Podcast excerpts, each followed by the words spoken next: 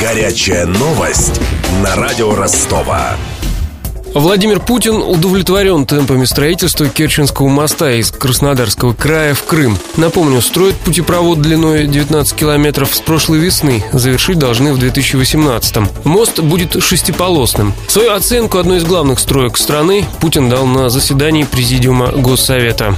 Особая тема нашего обсуждения – строительство Керченского моста. Это, безусловно, важнейший общенациональный проект. Мост обеспечит полноценную интеграцию Крыма в общую транспортную систему страны, создаст дополнительные возможности для экономического роста. Строительство идет хорошими темпами, но хочу напомнить, что транспортный переход через Керченский пролив – это не только сам мост.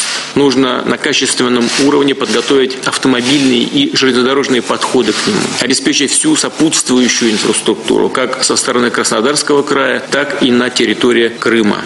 Упомянул в своем выступлении Владимир Путин и Ростов в связи с грядущим чемпионатом мира по футболу. Еще одно важное направление – совершенствование транспортной инфраструктуры в тех городах Южного федерального округа, которые примут у себя матчи чемпионата мира по футболу в 2018 году. В Волгограде новый международный терминал аэропорта уже открыт. Идет строительство аэропортового комплекса «Южный» в Ростове-на-Дону. Намечены масштабные планы по модернизации дорожной сети.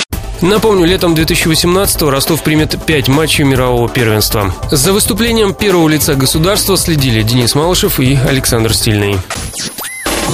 Горячая новость на радио Ростова.